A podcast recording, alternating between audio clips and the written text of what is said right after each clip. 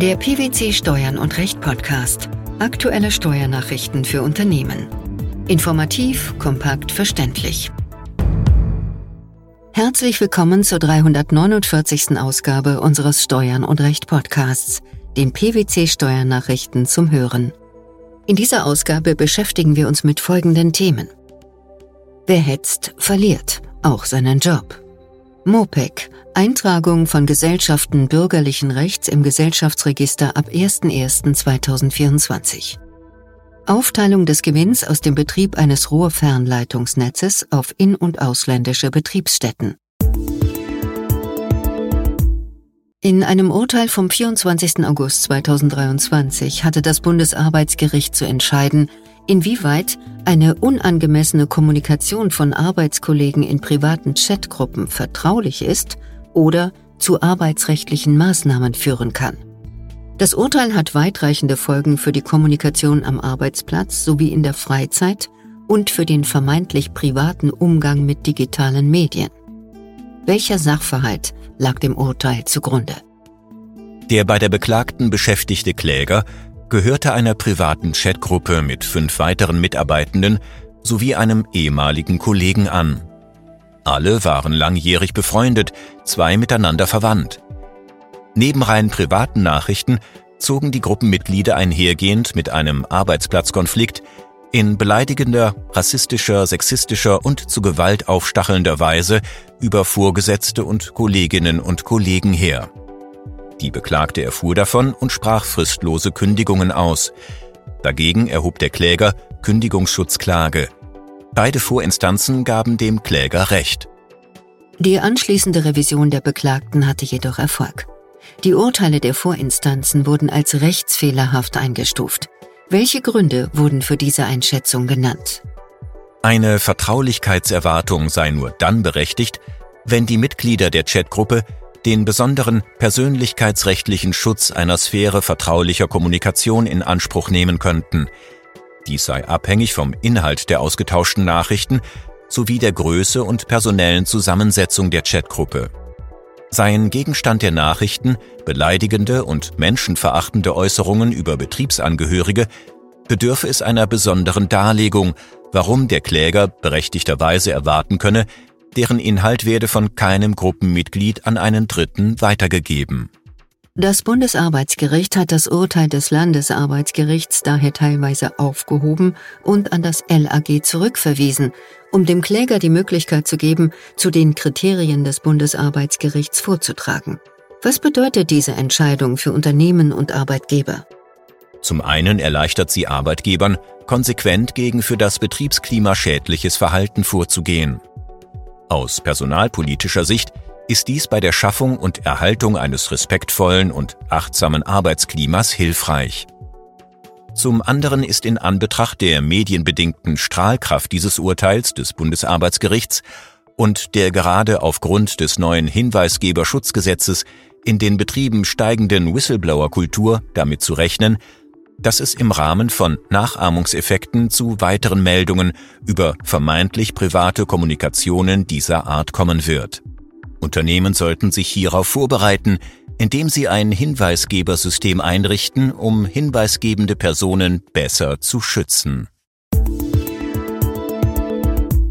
Das zum 1. Januar 2024 in Kraft tretende Gesetz zur Modernisierung des Gesellschaftsrechts, kurz MOPEC, sieht vor, dass ein Gesellschaftsregister geschaffen wird, in das sich Gesellschaften bürgerlichen Rechts eintragen lassen können. Auch wenn es für die betroffenen Gesellschaften bis zum 1. Januar 2024 keine Möglichkeit gibt, ihre Eintragung schon vorher zu beantragen, empfiehlt es sich grundsätzlich, eine Anmeldung bereits rechtzeitig vorzubereiten. Wie wird die Neuregelung konkret aussehen? Nach 707 Absatz 1 Bürgerliches Gesetzbuch Neue Fassung können die Gesellschafter einer Gesellschaft bürgerlichen Rechts die GBR ab dem 1. Januar 2024 in das Gesellschaftsregister eintragen lassen, das bei dem für die Gesellschaft zuständigen Amtsgericht geführt wird. Was soll die neue Regelung leisten? Mit der Eintragungsmöglichkeit in das Register soll eine Publizitätslücke geschlossen werden, die bisher dadurch bestand, dass Kapitalgesellschaften wie beispielsweise die GmbH oder die Aktiengesellschaft und Personenhandelsgesellschaften wie beispielsweise die OHG oder die KG im Handelsregister eingetragen werden konnten, die GBR hingegen in keinem öffentlichen Register erfasst wurde. Es besteht grundsätzlich keine Eintragungspflicht. Da die Eintragung Voraussetzung für die Vornahme von bestimmten Rechtsgeschäften ist, die ihrerseits die Eintragung in ein anderes Register erfordern, gilt für einige Gesellschaften bürgerlichen Rechts dennoch ein faktischer Eintragungszwang. Für welche Gesellschaften gilt das? Bedeutung hat die Eintragung grundsätzlich für alle Gesellschaften, die aktiv am Rechtsverkehr teilnehmen und bestimmte Rechtsgeschäfte tätigen wollen.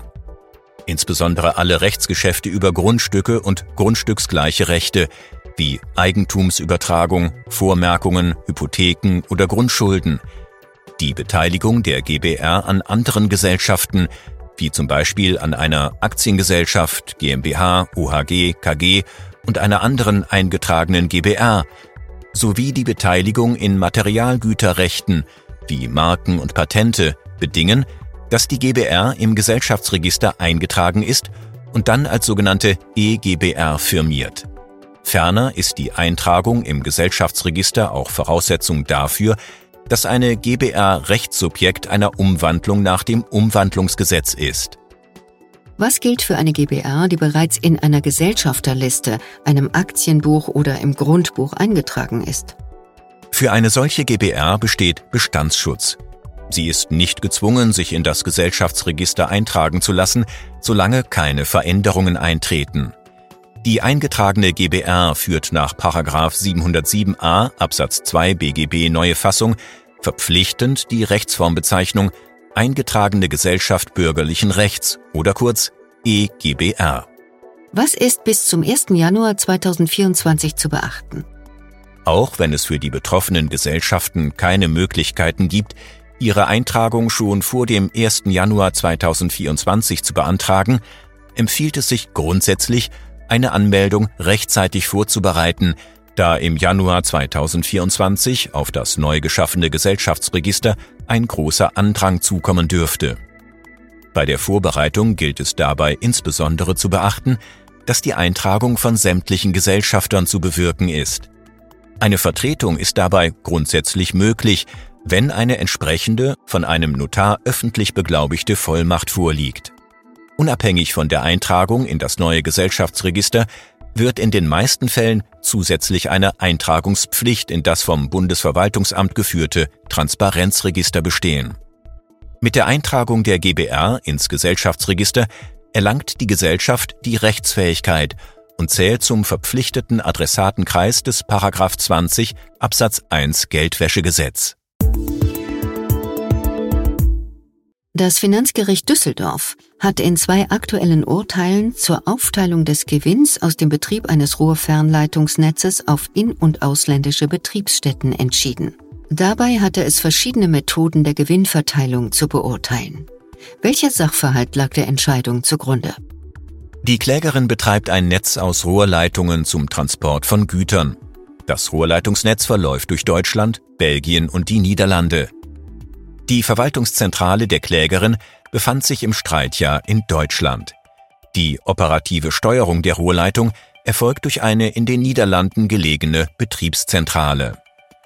Im Rahmen einer Betriebsprüfung bestimmte das beklagte Finanzamt den auf die Niederlande und Belgien entfallenden Gewinnanteil danach, welche Einkünfte, isoliert betrachtet, bei einer unmittelbaren Vermietung der Rohrleitung erzielt worden wären.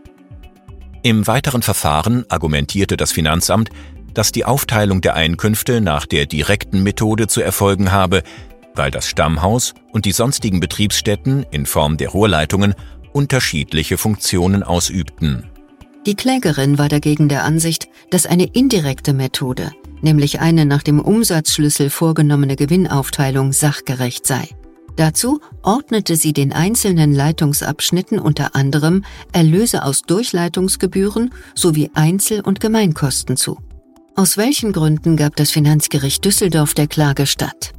Die vom Finanzamt vorgenommene Gewinnverteilung entspreche nicht den Vorgaben der Doppelbesteuerungsabkommen.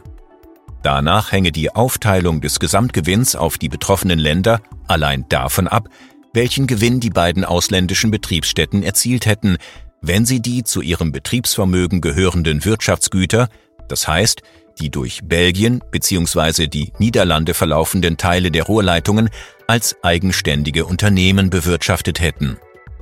Sachgerecht sei deshalb eine Aufteilung, die sich daran orientiere, mit welchem Teil der Rohrleitung welcher Umsatz erzielt worden sei, also welche Menge Güter von wo nach wo für welches Entgelt transportiert worden sei. Die Entscheidung ist jedoch nicht rechtskräftig. Das Finanzamt hat die Revision eingelegt. Die Kommunikation von Arbeitskollegen in privaten Chatgruppen, die Eintragung von Gesellschaften bürgerlichen Rechts im Gesellschaftsregister ab 1. Januar 2024 sowie die Aufteilung des Gewinns aus dem Betrieb eines Rohrfernleitungsnetzes auf in- und ausländische Betriebsstätten. Das waren die Themen der 349. Ausgabe unseres Steuern und Recht Podcasts, den PwC Steuernachrichten zum Hören. Wir freuen uns, dass Sie dabei waren und hoffen, dass Sie auch das nächste Mal wieder in die PwC Steuernachrichten reinhören. Steuerliche Beiträge zum Nachlesen finden Sie in der Zwischenzeit unter blogs.pwc.de slash steuern